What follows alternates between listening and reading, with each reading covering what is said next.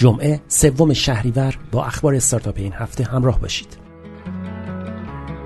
روز گذشته حسین شریعت مداری مدیر مسئول روزنامه کیهان طی یادداشتی با عنوان چرا به دولت موازی اجازه فعالیت داده اید به تشریح دلایل اظهارات قبلیش در مورد مصادره پلتفرم های همچون اسنپ، دیجیکالا و باقیان ها واکنش نشان داد.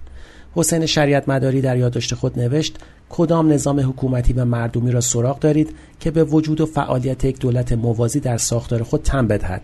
فعالیت پلتفرم های قانونگریز که وابستگی آنها به دشمنان ایران برملا شده است چرا نباید مدیریت این سکوها تحت نظارت دولت و افراد صاحب صلاحیت سپرده شود؟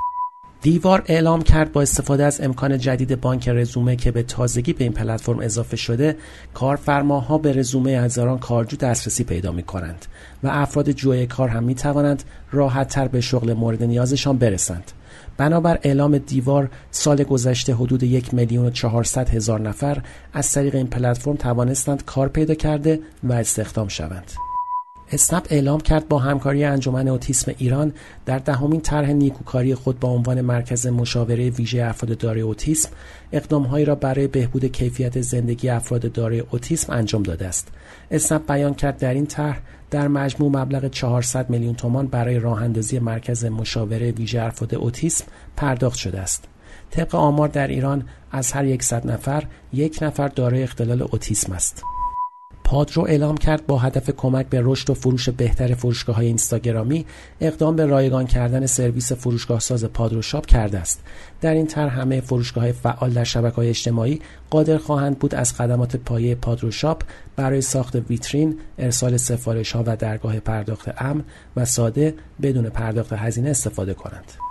مجمع عمومی عادی سالیانه صاحبان سهام شرکت کیان افق هیربود مالک برندهای آیتول و کاربیل برگزار شد. بر مبنای آمارهای ارائه شده در این جلسه هلدینگ کیان افق هیربود تا پایان سال 1401 بیش از 110 نفر سرمایه انسانی را تحت پوشش قرار داده است. نوبیدکس صرافی غیر متمرکز ایرانی و لاکت ولت کیف پول رمز ارز غیر امانی به عنوان دو محصول جدید صرافی ارز دیجیتال نوبیتکس رونمایی شدند. پیوست این هفته نوشت ابر دراک گفته است بازار ابری در ایران ظرفیت 83 همتی دارد. از سوی ابراسیاتک می‌گوید اکنون حجم بازار 500 میلیارد تومان است و تخمین حداقلی ابراروان نیز عدد 700 میلیارد تومان را نشان می‌دهد. آنچه در میان صحبت‌های فعالان این بازار اما مشترک است کوچک بودن بازار و امید به رشد آن است.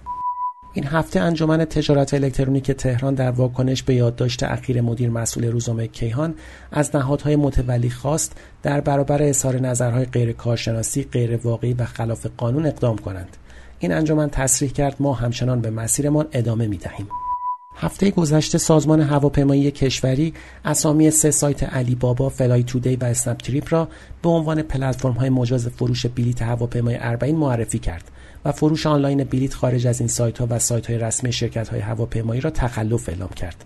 کمی بعد برخی سایت های خبری از رانت 2000 میلیارد تومانی در فروش بلیت اربعین توسط وزارت راه برای تنها سه سایت فروش بلیت و گران فروشی 8 میلیون تومانی آنها خبر دادند.